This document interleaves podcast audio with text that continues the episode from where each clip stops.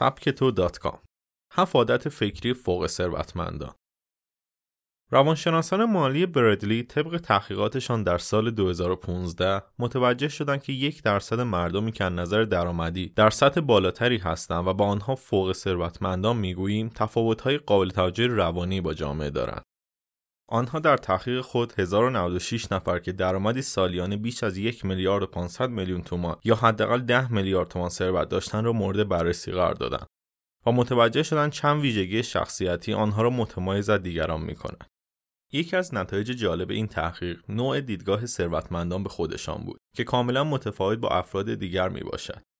فوق ثروتمندان عموما در سطح بالایی از مسئولیت پذیری، توانی کنترل زندگی و کنترل انگیزهای خود در فعالیت‌های اقتصادی قرار دارند.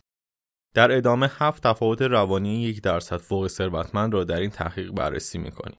یک اعتقادی به پول چرک کف دست هست ندارند. آنها پول را چیز کثیفی نمی‌دانند و اعتقادی ندارند که پول زیاد انسانها را عوض می‌کند.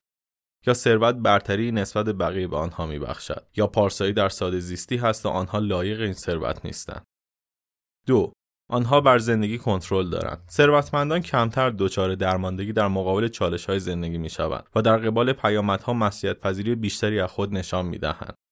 آنها معتقد هستند که توانایی کافی برای غلبه بر مشکلات و رسیدن به اهداف را دارند و بر اتفاقات کنترل کامل دارند. 3. ثروت را جذب می کنند.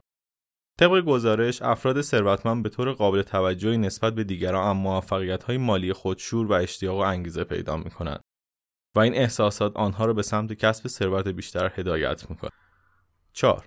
ارتباط ارزش های درونی و ثروت آنها بر این باور هستند که ارزش های درونی انسان ها با ثروت گره خورده و موفقیت را با میزان ثروت به دست آمده نمیسنجند بلکه با اثرات آن میسنجند آنها این موفقیت ها را معنای زندگی خود می‌دانند 5. کمتر دچار مشکل می شوند.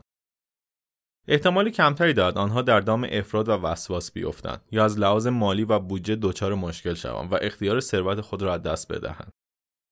6. اعتماد تواناییشان در سرمایه گذاری آنها اعتماد به نفس بیشتری دارند و به توانایی های خود در زمینه سرمایه گذاری تکیه می کنند. اما با این حال بیشتر آنها یک یا چند اشتباه بزرگ و مهم سرمایه گذاری داشتند. 7. نسبت به ثروت هوشیار هستند. آنها اعتقاد دارند که باید به ثروت خود بیافزایند اما صحبت در مورد دارایی‌هاشان با دیگران را کاری اشتباه و شاید بیادبی می‌دانند قدیم هم گفتند آنچه عیان است چه حاجت به بیان است.